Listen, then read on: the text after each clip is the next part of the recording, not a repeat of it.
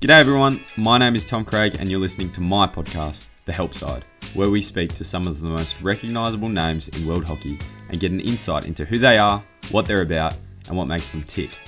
Now, if you like what you hear, feel free to follow our socials at The Help Side on Twitter, Instagram, and Facebook. And be sure to like and subscribe to this podcast so you don't miss an episode. We'd absolutely love that. Well, it's our last episode for 2020 and we hope you're all having an enjoyable lead up to the festive season. And for you listeners locked down, especially in Europe or anyone else doing it tough at the moment, we're thinking of you. Now, for the next hour and a half, you're in for a treat, and we're very excited to announce that our final guest of 2020 is one of the greatest to ever hold a hockey stick. None other than former Kookaburra Jamie Dwyer. Reading through Jamie's list of achievements, both personally and with the Kookaburras, is, to be honest, a quite fatiguing exercise, and it would take up a substantially greater portion of our time budget than we're happy with. So, among a very, very, very long list of other achievements, Jamie is a five times World Player of the Year, a former Young Player of the Year, has won every major and minor international competition that you can think of at least once, been to four Olympics, is the second most capped Australian hockey player in history with 365 games, and the leading goal scorer with 243 goals, which is 50 more goals than the next highest. Indeed, there aren't many candidates that can be universally agreed on to be in the conversation for the greatest hockey player of all time, but Jamie Dwyer is undoubtedly one of them. Now, it's easy to look at his achievements and think that things just came easy to someone as magnificently talented as Jamie. But that is frankly just not the case. For example, Jamie was 25 years old at his first Olympic Games when he rocketed to fame with the wider audience with his gold medal winning goal versus the Dutch in extra time of the 2004 Athens Olympic Games. Before that, there is a cracking story to be heard about how this kid from country Queensland became an Aussie icon. Now, over the next two episodes, we'll cover a lot from his journey to crack the team to how he became the best player in the world to overcoming major injuries to dealing with team dynamics to a blow by blow of that goal in Athens and how to deal with pressure, to his take on crafting the ultimate team, to retirement, to running a successful business, and finally to where he thinks the sport of hockey needs to go in Australia. I can assure you that it's all absolute gold and you will not want to miss a single second. So let's go. Here it is, the help side with the great man that is Jamie Dwyer. Merry Christmas. Jamie Dwyer, thanks for having me. No worries. Good to be here. We're here in uh, your home in Perth, um, and you're pretty well settled in, despite being an East Coast Australian. You, you're a Perthian now. You live in Perth. You're from Perth. Do you identify as a as a Perth person? Oh, yes and no. Um, sometimes I say like I'm going home and I'm going back to Queensland because all my family's like sisters and mum and dad, aunties and uncles are back there. But uh, yeah, it's becoming more and more. I'm feeling more and more like a Perth boy, WA guy. Uh, my kids love it here. My wife loves it here, and yeah, set up pretty nice. So it's a it's a great state to live in, a great city to live in. So at the moment, I'm happy being here, and I'm happy. My family's happy. Did it uh, did it take a while to get used to get used to Perth, or how long? Yeah, how long did it take? Yeah, yeah, it did because uh, I moved over here in '99, uh, 21 years ago, and I just thought it was like temporary sort of move just for hockey. Um, I thought give hockey a go, see how I was going to, you know, hopefully play for Australia, and then when I stop, I'll go back to Queensland. That was always my plans, but plans change, and um, yeah, like I said, I am very happy here. Whether I'm in Queensland or whether I live in Perth, I think anywhere in Australia is really, really nice. Mm. It's funny how that happens. Like I think a lot of people move over, they have that sort of idea. They come over for a bit, they eventually move home, and then all of a sudden, you blink and 21 years later, as you say. Yeah. Was I'm there? Not, I'm not the first one? No, hundred percent. Was there a was there a moment where you were like, eh, "We're just gonna stay. This is it." Yeah, there was actually. Uh, that was when my wife bought the house when I was over at the Olympics. in In 2016. 2016, uh, we'd lost to Holland in the quarter and then get a phone call the next day. Welcome home present. I'm going to put in an offer for a house and I was a bit under the weather and um, I said, yeah, yeah, okay, whatever. Next day, same time, eight o'clock in the morning, get another phone call. Yeah, we've got the house. That's So, very nice. uh, she bought me a present when I was away at the Olympics, and That's we were hilarious. sitting in it. Your wife Leonie's actually here. is that is that how it went down, or what? What happened? Was it a complete surprise? Not really, but not for him. He's got the videos and stuff. What? Videos. He had to sign. That sign was the a documents. that was a bit of a was hard to get everything printed and stuff in Rio. I think sign it. Happy days. Yeah, but no, we're happy, and uh, we've made a few renovations, and it's a great area. The Kids are kids are in school, sports just around the corner, and lifestyle here in Perth is quite relaxed. Yeah, it's a it's a beautiful home, and you're telling me you're a you're a keen golfer. I think a lot of people who know you and know about hockey um, associate you with golf. I saw your second set in, in the in the back room, which is a very very nice set of golf clubs. But your first set is at the club at Lake Carrinyup Golf Course. Spent a bit of time there. Uh, yeah, every Wednesday morning I try and go there. It's comp day, and try and get out there just have a putt or a chip around during the week as well. When I'm out there, and I, I played golf. You know, I grew up playing golf because my dad played it and loved it. Then he injured his back and he didn't play. When I was throughout my career, I'd always watch the golf tournaments and I'd uh, always go and have a hit. It just made me like not think about hockey or not think about uh, you know the stress or whatever. Mm. I just sort of used it to get away and hit the ball. And yeah, I, I really enjoy it. I- My handicap's down to three point something now, and um, I'm getting better. So it's just nice to get out there and meet some friends and hit the ball around. Yeah, it's interesting. I think um, a lot of athletes talk about having a, a third place or a second place, or whatever, something to get away. Was that that was always golf for you?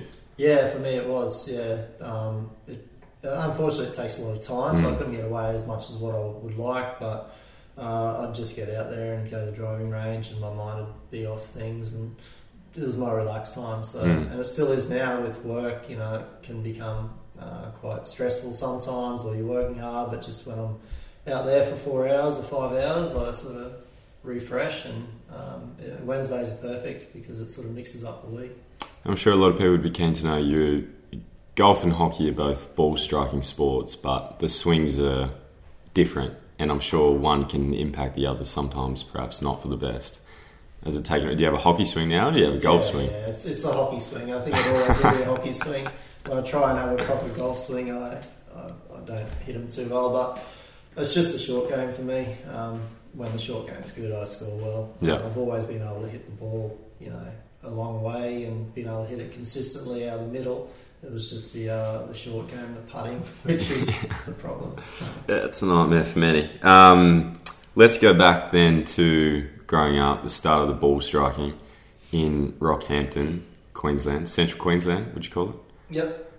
Early days. When did you start picking up Oh, sport? What was it like for you? Uh, small town, something about probably when I was born, about 40,000 people uh, lived in this town. It's the capital B of Australia, lies on the Tropic of Capricorn, quite hot place. Um, and it was just all about sport for me. My parents played hockey, my, um, my aunties and uncles. I was the first of three kids, um, two younger sisters. And as, for as long as I can remember, I was playing hockey, and in the winter, and I played cricket in the in the summer. I tried, you know, I tried everything. I Mm. tried golf, basketball, um, BMX, you know, everything I could possibly play. I, I played. Um, Touch. touch footy. I played footy until I was. My dad said, "Look, you're a bit too small to play footy. Maybe you should stick to touch footy." So yeah, everything, and yeah, I was handy, you know. But coming from a small town, the world was so big back then. Uh, moving to Brit, like Brisbane, was a, a big city Mm. a big move. So yeah, it was a long way off, but I was just enjoyed my time in Rockhampton. Uh, a big backyard. Went out there, played cricket, hockey by myself every day, um, and watched a lot of you know, hockey and cricket, and just become pretty good at that hand-eye coordination Mm. just because I was out there all day practicing. School. School, uh, like it? yeah, there was no hockey at school. I Mm. didn't mind school. Um, I wasn't obviously I'm not the smartest kid uh, growing up, or still still aren't obviously, but um, yeah, I, I enjoyed school. Mm. Yeah, it wasn't you know it was pretty stress free. Primary school was great. Uh, always looked forward to Friday afternoon when we played sport. and in uh, in high school, yeah, it was a, it was good learning um, and sort of didn't prepare me for life for when I left school, but um, I didn't know how my life was going to turn out. Yeah, and we uh, we had an Oceania Cup um, in 2019 in Rockhampton. It's a brilliant place, and it was very well run. The tournament, beautiful quality turfs, um, lots of crowd, big community kind of environment. Hockey big in Rockhampton, or what? How'd you fall into that? I don't think so. I just think it was big all around country Queensland, all the like Townsville, Cairns, Mackay, Rockhampton. Um, yeah, I just got into it because my mum started playing it at school. She loved it, and that's how her and dad sort of met a little bit, and then yeah, it's just in the family. So I just liked hockey because it's fifty percent male, female. You know, it's, you can play it from when you're three years of age to you're eighty Mm. years of age. I just loved the sport. I, I knew the opportunities that it could lead me to to travel. Yeah. And I was always curious about other places around the world. It's one thing I loved from a very young age was you know the NBA in America. What, Mm. what it'd be like to go to America or football in Europe. You know, I was like always interested about countries outside of Australia. So I knew hockey would, if I was good enough, could lead me to to adventure the world. We'll jump around a little bit here. You, you're a big sports fan. That's that's very um, very clear. When you were playing, did you did other sports influence the way you played hockey? Were you trying to pick up on things that some sports did and tried to bring them into your game? Oh, I tried. Um, I, I really liked people like Cameron Smith from the um, Melbourne Storm, how he approaches his game and how he speaks to the team and just uh, his approach. Um, I don't know, I've never met him at all, but uh, I look at him and he was sort of a role model. Growing up, I had people like Wally Lewis, and hmm. you know, everyone liked. I, I loved Michael Jordan as well. Obviously, his like just his attitude, his confidence, and how he trained. I thought I looked at those people like I guess most athletes do, and they try who who they look up to, and they try and add a little bit to their game. There wasn't one particular person. I just I just looked and learnt from lots of different athletes around the world, and picked out the good parts of what those athletes did, and tried to copy it. It's, that's sage advice. I like it. So we're going to go back to to Rockhampton.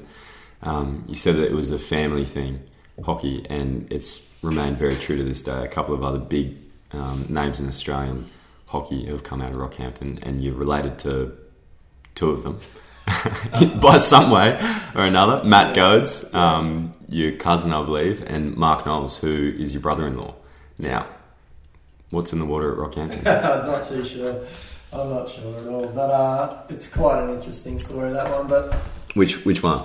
Oh, all of it. Because when you go, you know, Mark Knowles is married to my sister, who's now Kelly Knowles, and then Matt Gohdes, who's my cousin, his mum and my mum are sisters, is was is married to Jill Dwyer, who's now Jill Gohdes, but Jill Dwyer is no relations to me. So trying to explain that to people when I was over in Holland was uh, was pretty pretty difficult.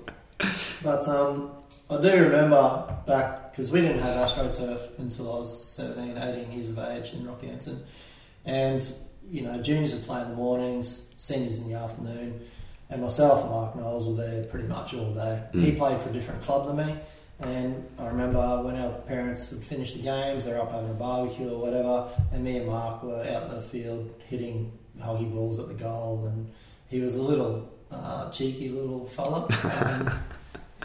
Um, very cheeky, actually, and he, he learned not to be so cheeky later on in life. But, uh, he was. I remember, yeah, watching him and going, yeah, he's he's going to be good. He's Mm. really good. Mm. Um, and then Matt, who's yeah, my, my sister's, uh, sorry, my my mum's sister's son, my cousin, is uh, he always had a talent, and he's he had two older brothers who were also very hand-eye coordinated, and uh, I think I'd like to think that I had a bit of an influence in their in their career and their Mm. path to play hockey, and show them that it was possible to come from Rockhampton and play play for Australia and do the things that we did.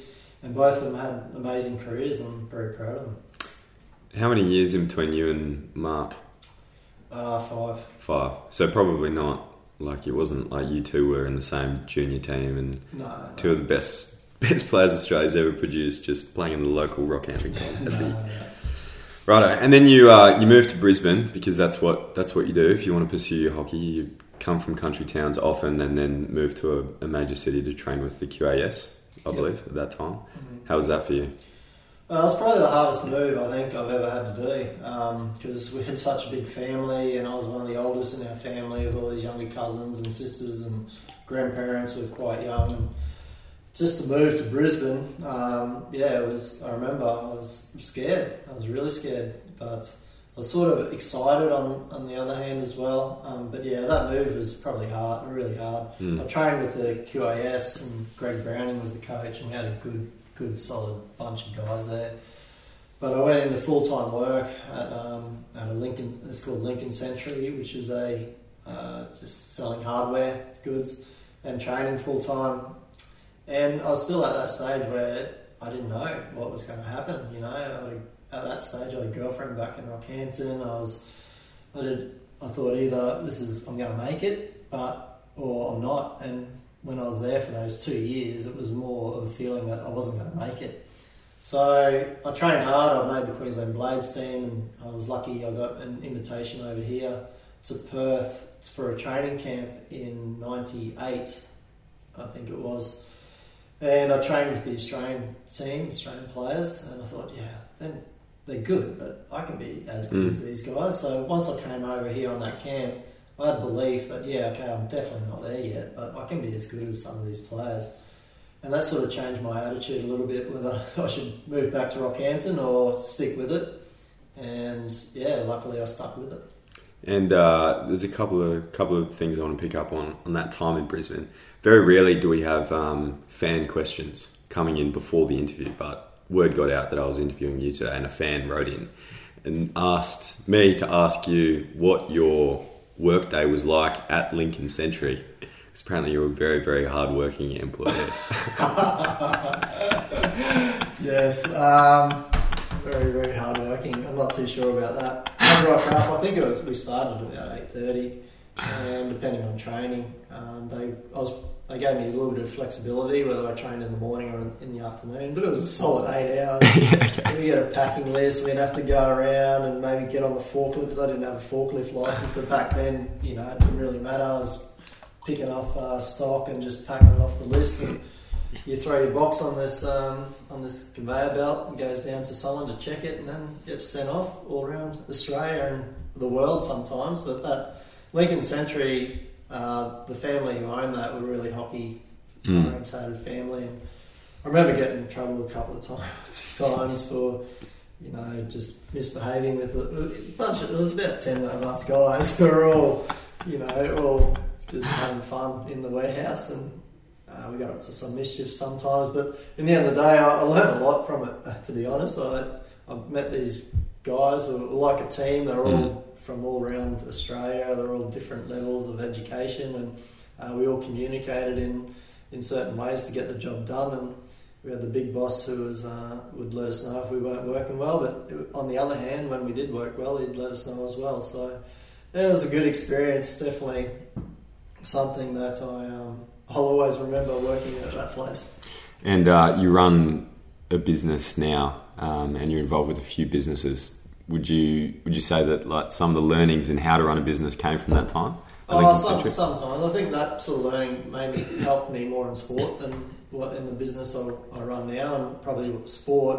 What I learned in sport helps me do what I do now with Mm. uh, JDH and, and other business adventures. So uh, it's all a learning curve, and sport is very relatable to business, especially the communication side and and a lot of aspects, goal setting, etc. So yeah, I, it's one thing I've always done well. I think is try to try to learn, try to be better, whether it was in sport or outside of sport, whether it's just being a better person. Um, you know, my time at the Kookaburras, I look back on it, and I think oh, I could have done this better, could have done that better, and in the end, that's going to make me a better father, hopefully, or a better husband, and yeah, better person. Mm. There's one. There's a vicious rumor that I want to address about Lincoln Sentry. Apparently, uh, those eight-hour workdays were um, they were broken up occasionally by a nap in the afternoon on on work site. Can you confirm or deny? Yeah, as an elite athlete, it's very, uh, it's very important that you get rest and you recover well. You can ask all the sports scientists out there these days that rest and sleep is the best recovery. So I guess I was ahead of my time 22, 23 years ago. But because we train early in the morning, sometimes late at night, in lunch break, uh, there was this mezzanine level where no one went up there because. Um, so I just go up there, curl up, and have a little hug on occasions. Maybe sometimes not during my um, during my lunch break. Yeah, they're probably true. That's work life balance, if I've ever heard it. Um, I'm curious about because, um, yeah, if you don't mind me saying, there are very few people who are in the greatest of all time debate in hockey. Um, and it surprises me that moving to Brisbane, you were umming and ahhing about whether you would actually make it. And I remember I spoke to um, a, a, good hockey coach, great hockey coach, good servant of the game in, in New South Wales in particular, Barry Reid. I remember he said that um, he'd never seen anyone dominate an under 16s tournament like he saw you do it. I don't know when that was. Would have been early 90s, I imagine. Um, so he obviously had a lot of talent, but the move to Brisbane was daunting, apparently. Yeah, I've seen a lot of guys have talent and not make it. Um, uh, the move to Brisbane, yeah, it wasn't daunting. It's just I was out of my comfort zone, mm. um, and I was experiencing a world that I didn't know, I wasn't prepared for, and it took me a while to to get used to that sort of lifestyle and it took me a while to, to realise what I, what I wanted in life.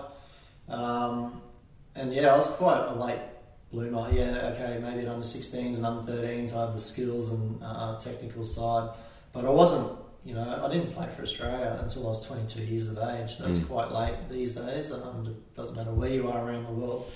So it took me a, a while between that 16 years, 16 to, to 22, those six years of moving from Rockhampton, uh, maturing as a player, as a person, um, mentally and physically being ready to, to do what I wanted to do. Um, saying that, I think missing out on teams and missing out on AIS selection back in 2000 when the coaches changed, missing, you know, get other people getting uh, to play for Australia before me, who I believed I was as good as, if not better than, sort of helped me and sort of drove me to to my career, to what happened. So yeah, just uh, it was hard. It's not you know it's not easy. If you want something, you want to be good at it.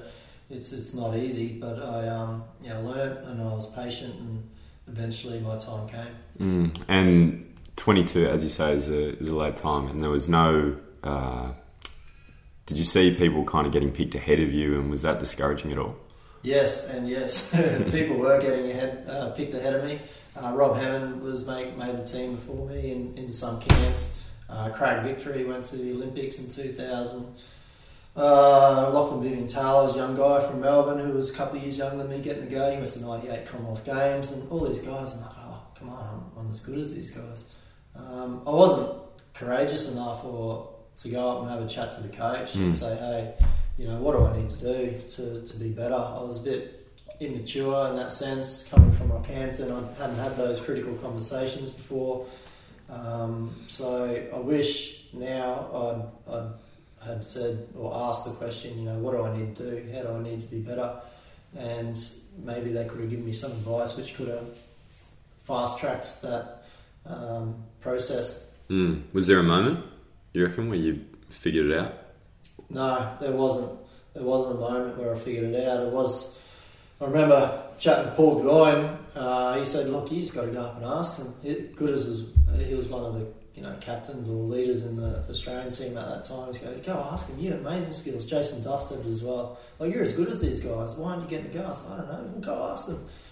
And um, I didn't. And then Terry Walsh got uh, sacked for, after 2000 Olympics, and Barry Dancer came in as head coach. There was one time where, because this whole period, I had no idea I was still going to play for Australia. I thought this could, I, I could easily go home because after 2000, Barry, um, when Barry Dancer came in, I wasn't in the Australian Institute of Sport. They kicked me out of the Institute of Sport, so I'm like, okay, I'll stay in Perth and give it a crack. So this whole time I had no idea. it wasn't probably '99 was the one time when I was overseas on a AIS tour where Colin Batch said to me, we had a one-on-one meeting, and Colin Batch said, "One day you'll play for Australia," and I was like, "Oh, someone's finally said it," um, because it just seems so. Uh, it seemed like I had a long way to go, or if I'd ever get there. But he said one day you'll play for Australia, so that gave me a lot of confidence. Um, even though I had some ups and downs after that, uh, it gave me confidence that one day I'd hopefully play for Australia. And then the call up came in 2001. Where was that? What was that? That was uh, Australian Hockey League. Uh, Barry Dancer came up to me and said, "Congratulations, you're in the squad, and you're going to the uh, the Manning Cup, I think it was, the Ocean Cup in Melbourne to play your first game." And I was yeah, I was over the moon. Mm. I thought, okay, this is awesome. Finally, I get a I get a chance, and I knew my chance. Hopefully, if it wasn't then, it was going to be never. So they gave me that chance, and I remember going to Melbourne and getting my shirt presented to me from David Wansbrough, who I good mates with now and looked up to back in when he was vice captain and playing for the Australian team. And uh, gave me the shirt and I didn't put it on. I was like, all right, just wait till tomorrow. And once I put it on, I thought, there's no looking back. I'm just going to have to go for this and give this opportunity 100%. Because mm. it was a different time back then as well. Like now, uh, the Kookaburras have a squad of 27 and it rotates quite quite regularly. A lot of the a lot of the squad will play all of the squad probably will play a game a year, whereas back then it was it was run a little differently, and, and there weren't the rotations on field either, were there? Completely different. The game's changed so much. The yeah, you're right. There was I think 24 in the squad. There were 16 guys that went away to most tournaments, and if you might get one or two that might change. So yeah, times have changed. Um, yeah, it was different back then. Maybe now, if I come into the era now, if I'm 20, 21, 22, maybe I would have an opportunity but back then it was a little bit harder uh, to get a gig straight up. But yeah, uh, it took me a while, like I said, but once I got there, I wanted to make every post a winner. Yeah, yeah, yeah, sure.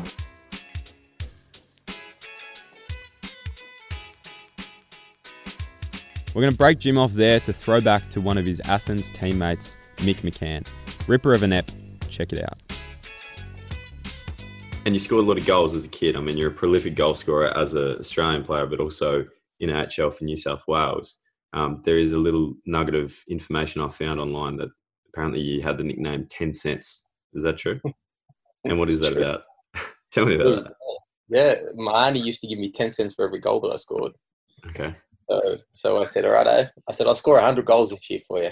I think it was under 11s or something like that. And I scored 119 goals in 10 games or something like this. Something. That's and then after, after that, she said, that's it. There's no more, no more 10 cents for you anymore. But uh, she continued until I was about 15 or 16. Oh, seriously? 10 cents every goal. Jeez, quite a nice little nest egg there. Yeah. Where did it go? I'd spend on lollies or something. was it like, was it you'd play 11s, 13s, 15? Did you play multiple teams growing up or? Sure, sure. I mean, yeah. we uh, under 11, we had a, a, great coach, Laurie Frost. He he wanted. I mean, in Germany, it's different. You can't play men's hockey until you're 16 and four months. Mm-hmm. Very in precise. Sydney, our under 13 team played as the fifth men's team as well. So we'd play under 13s. Some of us would then go to under 15s or under 17s, and then would play with the third or the, with the fifth men's team at 12 years old, you know, and we used to get thumped by these old guys out of North Sydney or something, just these these little kids, bomb. Um, we used to win most of the time, mind you. Um, but by the time we were 13, 14, you know, I, was, I, played my first game with the men's team. I think I might have, before I was 15, I think, with Bankstown. Mm. Um, but you play two, three games every week, every Saturday, two or three full matches. Mm. now we talk about putting too much pressure on the kids or too much sport with the kids where they play a game and you got to make sure they rotate and all that kind of stuff. Uh, different world. Different world back then. More of that way back in episode 7 of The Help Side. But now let's get back to Jamie, who's about to talk through his thoughts on how hockey has changed over the course of his career and some of his most memorable one on one matchups. Let's go. Let's uh, let's change tack real quick. Let's talk about um, rule changes because you played hockey for Australia for a long time, and you were in and around it for 17 years, 18 years, 17 years. You've seen a few rule changes in your time. Any that you like, any that you don't like, any that you'd change? I must admit, I like them all. Yep. Yeah, I think the game now looks much better, much more entertaining than what it was uh, probably, uh, yeah, 20 years ago, especially. So the backstick passing, the backstick shot that's come into it is is brilliant. Uh, the overheads, uh, I think that's great. Stick above the above the shoulder, I think it's a good one. Um, probably the my, most, well, the favourite would be the self pass Mm. rule. I just think that just adds flow to the game.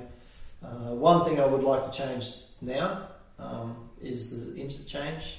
I would like to see there be a certain amount of interchanges, not on off, on off, um, which would be a little bit more strategic, I guess, for teams and for coaches to try and to try and adapt to that, and it would leave the best players on the field a little bit longer and get people more fatigued because at the moment they're on and off so much it's hard for people to get really fatigued because once you're fatigued you come off and you've got a couple of minutes Mm. Back 15 years 16 years ago if I was one-on-one with the player that was my advantage if I was fitter because I knew he was going to get fatigued and Mm. that was the time to, to pounce to attack um, but it was a grind so it was that one-on-one battle for the whole game which I really enjoyed and that's one one aspect I don't uh, see in this day and age is a great one-on-one battle between between two awesome players, Mm.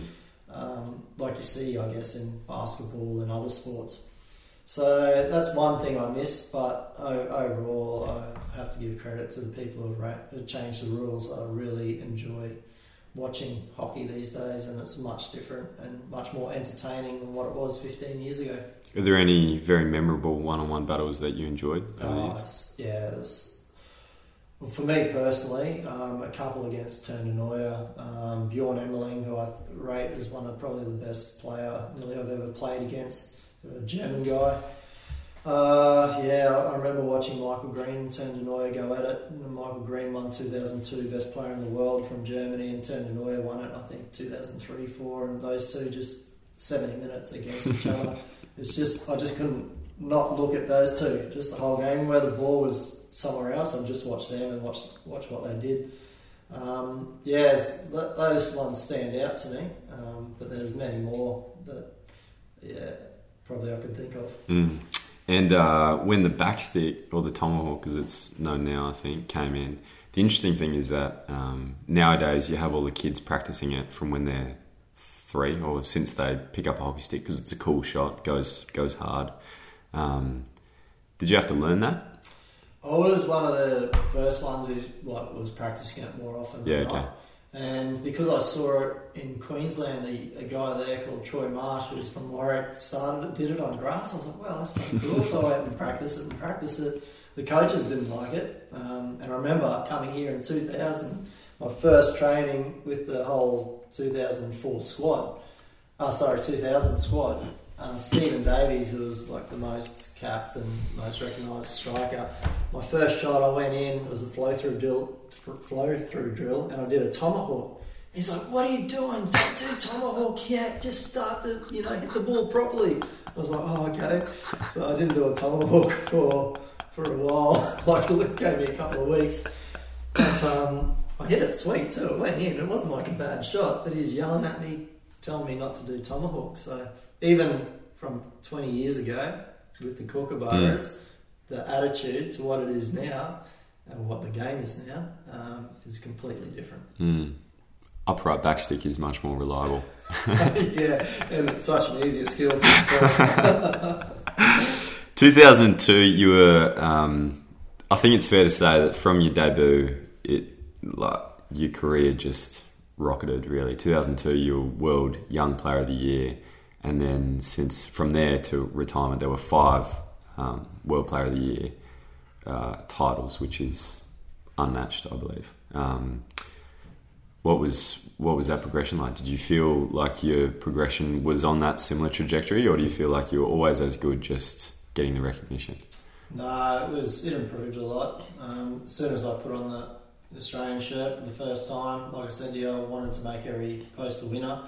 I went hard in the gym, I got fit, um, and then the first couple of years it was just great. You know, Mm. I was just had no like I just went out there and played hockey, and it just felt free, and I could do it. No one knew who I was; they didn't know my skills. I knew them. I knew when I played against Bram Lomans or these other Dutch guys. I knew how, what they were good at. They had Mm. no idea who I was, so I would go out there and just go for it, and I, you know, just a confidence about me that just felt, you know, just great. Uh, so yeah, I just kept getting better and better, and uh, 2002, like you said, was a, was a great year. Um, I think I played about 32 games that year and scored 20 something goals, and we won the Commonwealth Games, which I hit a hat trick in the final, the World Cup semi against Holland, I hit a couple of goals. So I just had a lot of confidence um, through that whole year with my, my body, my skills, my game, everything. Like I had nothing to lose. You know, Mm. I've been waiting this my whole life, and I was just going out there, enjoying it, and getting better. Um, so that was that was the first, I guess, couple of years of my career, and then 2003, I went over to Sydney, and we got super super fit. There's a bunch of guys, myself, Brent Livermore, Mick McCann, Adam Commens, Scott Webster, a couple others, and we didn't. We trained really hard, and I went from a 15 on the beep test to a 16.4. I went from 5.30 on seconds on the 40 meter sprint to 5.10. Mm. Um, my body was like ready to go, um, and then I got injured. Unfortunately, in the lead up to Athens Olympics, I did my ACL, and then coming back from that ACL, uh, I had some times where I, I thought I wasn't going to make the Olympics because I was I was terrible. Mm. I couldn't play hockey that as good as what I could. Uh, I didn't have confidence in my body. But leading into 2004, once I got my body right, which was seriously, it was at the Olympics. I remember at the Olympic Games, my knee swelled up again. I was like, oh God, what's going on? I was getting acupuncture and everything. And I thought, oh, it's just, I've just got to go for it. And, you know, I can't hold back. Mm. So went into that 2004 Olympics just with the same attitude as probably what I had in 2001, 2002. Just go for it and Mm. see what happens. And Mm. I had 100% trust in my teammates and my coach, and I think they had trust in me as well. Um, so yeah, it was a it was a good journey. But my my career through from the first four or five years of really just going for it, getting fit, seeing you know, like just had no no worries in the world to 2005 after I had been named best player in the world to probably 2012 was a period where I'd had to change because the rules had changed. So there were different coaches. Um, I sort of kept improving and kept pushing the boundaries from after 2012 to 2016, where it was I had to manage my body and manage my workload, manage my balance with my family. And it was a lot harder. Mm. Wasn't as enjoyable, definitely, um, because some days I couldn't do what I could do 10 years ago. Um, but on the other hand, I still felt like I could contribute to the Australian team, and that's why I kept playing. Um, so, yeah, it was a different journey throughout those 16 years and had a lot of ups and downs. Um, early on was is definitely much easier than, than at the later part of my career. Mm. That time in Sydney, what why did you go? Because that's it's. Um, we spoke to Mick McCann about it, obviously, um, in an earlier episode, and it, it seems quite a. It's it hasn't really been done since, and it, and it, I don't know if it'd been done before that. Um, why'd you do it? I'd been in Perth for four years, three or four years, and I'd established myself in the Australian men's team. I I thought anyway. So this opportunity came came up to work at the Sydney Harbour Foreshore Authority for myself and Brent Livermore, and Brent for me was the ultimate professional. Uh, he everything he did um, was to make himself better, a better player, and I trusted because he went, and I trusted him that okay, I'll go as well and do what Brent does. Uh, just it was just for two years, two or three years, just to get out of the Perth bubble. Mm. Uh, it was a bit of a gamble, I must admit, because it could have went either way. I could have went there and I could have not improved, and I could have um, like just sort of plateaued a little bit with my hockey career. Hockey for me was still the number one priority. I put pretty much everything else on hold between, you know, 2001 to or earlier than that, 1997 to 2014. Pretty much, uh, hockey was everything to me. So it was still my number one priority, but we trained really hard. Like I remember one training, Brent said, "Let's go for a run." After training, and we just trained really hard. And now uh, with five, six guys, we had Larry McIntosh, the coach. He was he was all for it. Like he, we just had a really good energy about us. And Brent said, "Let's go for a run." I'm like, oh, "Okay, let's go for a run." and we went for a 30 minute run around Sydney Olympic Park, and it was pretty slow. It was just a nice job. Next training, should we do a run again? All right, yeah, let's go for a run. And then just got a little bit quicker. And then after about two months, we were sprinting for half an hour around Olympic Park, and then we were doing 20 hill sprints at the end as well. and so no wonder our beep test went from 15 to you know, high 16s. When I first came over in 2001, I think my beep test was 13 something. Mm. And then, yeah, obviously, we did the testing results, and all the New South Wales people living in New South Wales uh, were getting high beep tests and fast, and all the Perth Mm. guys were like, "Nah, this is not true. You guys are cheating." Blah blah blah. And then it became a bit of a competition between the New South Wales guys and the WA guys, and we had Brent, myself, Mick, Adam Commens, Scotty Webster. We were, we were good players, but then they could see just by looking at us, like they go, "Wow, you know, you, you've actually." Your body's changed. Mm. You're, you're looking fit. Mm. So then it sort of spread on to the rest of the, the group, and we sort of created a culture there for a while that let's work really hard and be the fittest team in the world and, and see what happens. And Mm. it worked out all right. How'd you get uh, faster? Because I think that's something that a lot of people be Yeah, we did sprint training, which is something now. A, a young guy asked me what what he needs to do to improve, and I said, do sprint training. Don't don't do it on the front of a hockey session or on the back of a hockey session. Just go and do two sprint trainings a week. Now, while there's not too much hockey on, so we did it um, in in Sydney. We did sleds, we did quick feet with ladder work. We uh, we did you know the gym program to make us a little bit faster, and we all got faster. Even Mick McCann, who's one, one of the slowest, slowest guys in world hockey, become uh, become pretty electric in the end. So yeah, it was, it's just good with that. Because, and Brent let, uh, Brent led it. He's like, all right, we've got to do this. Let's Yeah. do sprint training. So we were just, yeah, let's do it. Then there was a month or two months. Let's do boxing. So we did boxing, and we just absolutely walk out of boxing, couldn't move. I could hardly drive home. My arms were shaking. So those little things, which Brent led and Mick and myself sort of just latched on and like, let's do this.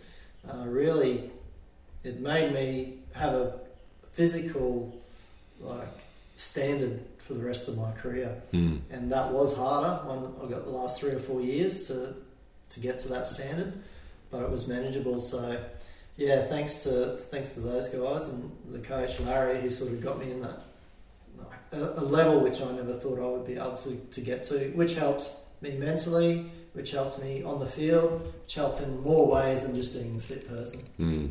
Is it is that a time that you've drawn on since? Yeah, uh, yeah. I mean, those couple of years I'll always remember, and I always learnt so much.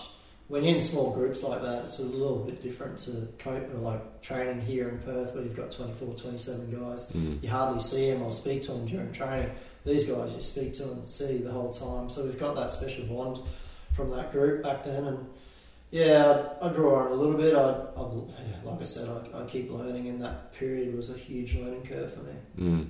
Okay, we're going to go to 2004 because we have to. Um, Olympic year, as you said, you came back with a with a sore knee, and it sounds like you just decided to let the worry and the, the doubt go. Once you got there, you were there. You couldn't do anything else. That was that was as good as you were going to get at the time. But I want to talk about um, returning from major injuries because that's something that a lot of elite players they've got to do it. Even you know club players and everything. You you at the top of your game, all of a sudden you have this horrific 10, 12 month injury, and you come back and you're not as good as what you were then. Um, but perhaps your expectations were that you would be as good. I'm not sure. Do you remember how you actually got yourself over the hump of of because you had a you had a brilliant. I think you were Player of the Year in 2004. weren't you? Yeah, yeah, I was. Um, I wasn't very good in 2004 because I was coming back from injury, but I was good at the Olympics, and that's probably why I won that tournament. But I'll start from the start. I had the, I did the ACL in 2003 against Pakistan, first game of the Champions Trophy. Um, come out, had a bit of a tangle with the keeper, came off first five minutes of the Champions Trophy, and that, this was when I was feeling really good. Mm. Um, came off, the doctor said, Oh, you've done your ACL, ACL, you're out for a year. And I was doing the maths, and I was thinking, Well, it's less than a year to go to the Olympics, so this could be, you know, I could be in trouble. And then they said, Oh, look, you, you're going to get this done, you're probably not going to be as fit, as fast, you know, you're not going to be as good as what you probably were um, the last couple of years. And I was like, Oh, that, that's no good. So had the operation done in Brisbane, went home to Rockhampton for a couple of weeks, and I was pretty down. I couldn't move around, I couldn't play sport. The Aussie guys were in New Zealand playing hockey. I wanted to be there, and that was probably the, the hardest time was after the operation. Then once you once I got out of it, three months, I after three months I wanted to you know get into it. So I had a lot of help with the New South Wales Institute of Sport, uh, the physios there, giving me a program, uh, a lot of one-legged um, weights and sliding just to get that stability, a little bit of running on the field. And I just built up a little bit of confidence every week. I had this really top program, which um, which I was yeah, hundred percent confident with. And then I came over to Perth earlier in 2004 than the rest of the group because they wanted to see me here, see how I was going. Uh, I had um, the, the physio here take me down to the beach. I'd do a lot of beach running and mentally, like you feel like down some days, and then some days you're up, depending on how your knee felt.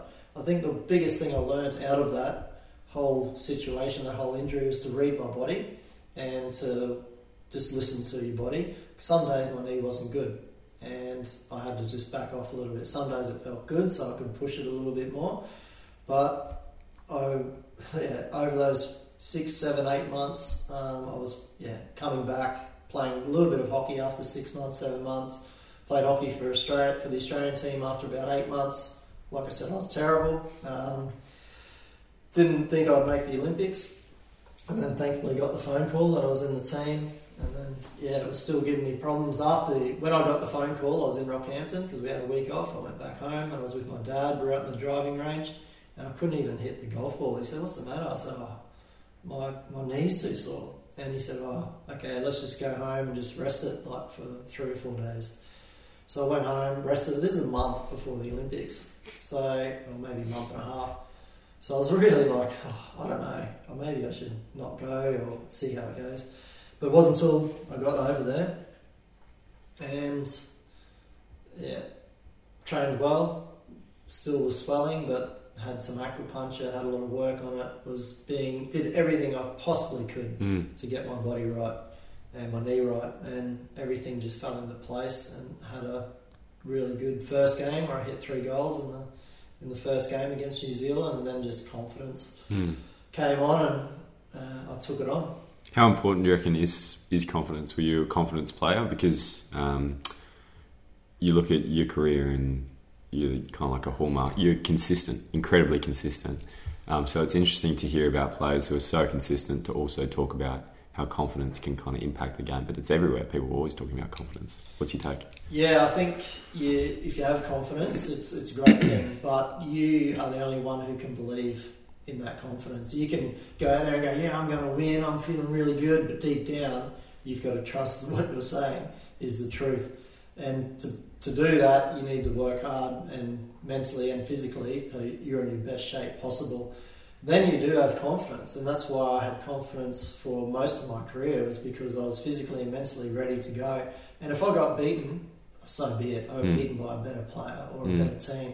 Um, but at least I was at my best, and that's what that's what made me play well. Was when I knew, knew I was at my best, and you go out there and give it a crack, and you never know what's going to happen. But um, yeah, so that confidence is very very important.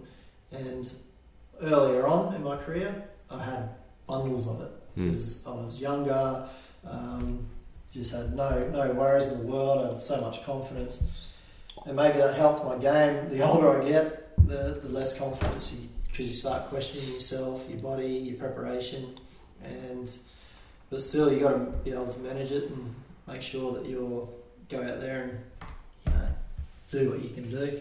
But confidence for Australians is I think important. You need you need to have that confidence bordering on arrogance, and if you're you know like the Americans, they've got too much of it. Mm. Like they they all think they're the world's greatest and they're going to win everything, um, but they go out there and perform well when it counts. So I think as Australians, I wish our team and our individuals probably had more of it, but but real confidence, not just saying it, mm. actually believing it. And that was one difference in the teams that I've been involved in that have had success to the teams that haven't had success. Is that like in 2004 we had this like confidence, very quiet confidence. We didn't tell anyone, but we all believed like we've got a good chance here. And same in 2014 at the World Cup, I remember Mark Knowles coming into my room and saying, "Oh, what do you reckon?" I said, "Mate, we're looking really good. Like we are, everyone's performing well. The confidence is up. Let's just keep riding the train until we win the gold medal." So, which we did. So I think that confidence is a key, but it's you need to prepare it and build it personally. Mm. And to get confidence in a team, does it require everyone to be like? How do you how do you kind of get that critical mass of confidence in the team? Does it start with the individual, or does it is it the coaching staff, or what happens? Uh, a bit of both. I think you got to be realistic. And I- if I see someone at training and they're confident, they're up and about, and they're going for it, I sort of feed off that. And I go, okay, let's let's do this. And similar to back to the Sydney 2002, 2003, 4 when I was living there, like I saw Brent and he had confidence, then Mick, and then I sort of relished off that, and sort of it sort of got ingrained in me. So I reckon, yeah, it starts with individuals and then builds its way up, and then you sort of get this culture where you're confident because you believe that you know your mate's done the work, you've done the work. Your coaches can see it, so you can hear it in their voice when Mm. they're doing the team talk that they can give it to you, Mm. and then that just builds you up even more to go out there and perform to your peak. And yeah, so and you can feel the difference when it's not there, Mm. vice versa when there's no confidence. And I've been in a few teams like that, which you sort of want to come across as confident, but you, you actually don't believe what you're saying or what your teammates or your coaches are saying. So yeah, it's a it's a fine tuning thing, and it's something that I need to when I, if I do ever become a coach, I need to try and manage as best I can. Do you know how to like in those teams where you don't really feel it? Is it possible to change that? Looking back now, maybe yeah, Yeah. maybe there is, but at that time I, I didn't know. Yeah. No, um, and I wish I wish I said different things in different situations when we weren't as confident as what we we were. Um, but yeah, I mean it's every situation is different, every team's different, all the personalities are different, so you need to manage it as best you can. But as an individual, I think if you work hard and you prepare the best you can and you come off with a great attitude and you're presenting a little bit of confidence, um, real confidence, I think that'll feed off the team and, and into the coaches as well. 2004, um, it wasn't a win everything, win the gold medal, perfect fairy tale um, year. I mean, you had setbacks, you had really close games, especially in the Olympics, incredibly close. Like it was hanging by an absolute thread at times. Um, in a confident team, can those setbacks or close calls do they um, feed into your confidence, into the confidence of the team, or can they actually detract from from the confidence of the team? Like, how do you take those setbacks, basically? We had a lot of setbacks uh, in 2004. Um, we had a draw against Argentina in our second game. We had a very close game against India where we scored in the last couple of seconds. We had fighting in the team. We had press uh, saying stuff about us back home in Australia. There were a lot of. uh, I was in tears one day when um, this article came out, and I was just so angry at Barry for who said it, the coach, and and like there was a lot of ups and downs. But one thing we did do when you have those confident people, those people who are you know outspoken, and like we sorted it out very quickly, and we just laid it all on the table. Mm. So there was no hiding, and that would have that could have been the worst thing if we just said no, everything's okay. We Mm. didn't talk about it, and there was a problem. We spoke about it. It got worse, and then we spoke about it again, and we sorted it out pretty quickly. So within two days of of you know everyone disagreeing with each other, and uh, me and who else was there? I think Michael Brennan and a few of us, Mick even, I think were named in the papers about being I don't know, arrogant or, un-Australian or something. And then my granddad ringing me up and telling me about it when I was over there, sort of it hurt and sort of hit home. But I think because we had those personalities in the team, that all right, let's sort this out. Mm. And it was bloke to bloke, like we just got through it.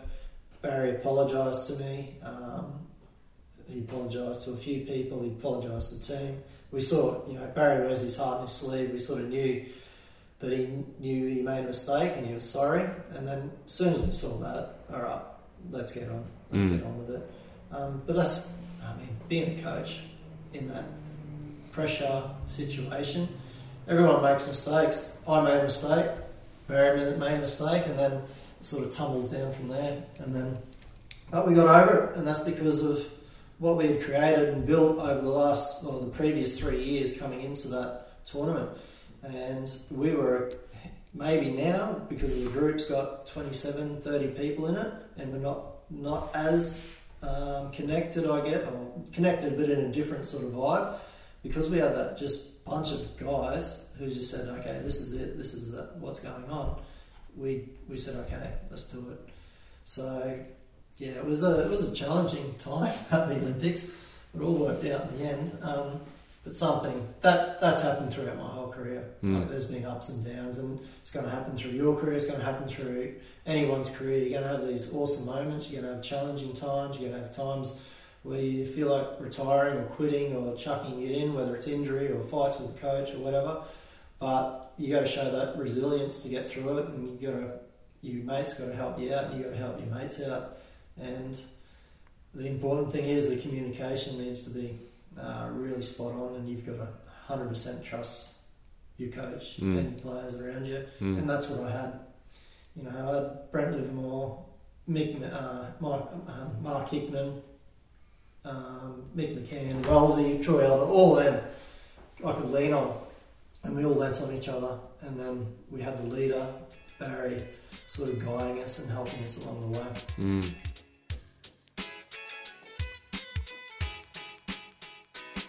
That's it for part A. Stay tuned for part B of the help side with Jamie Dwyer. We'll see you soon.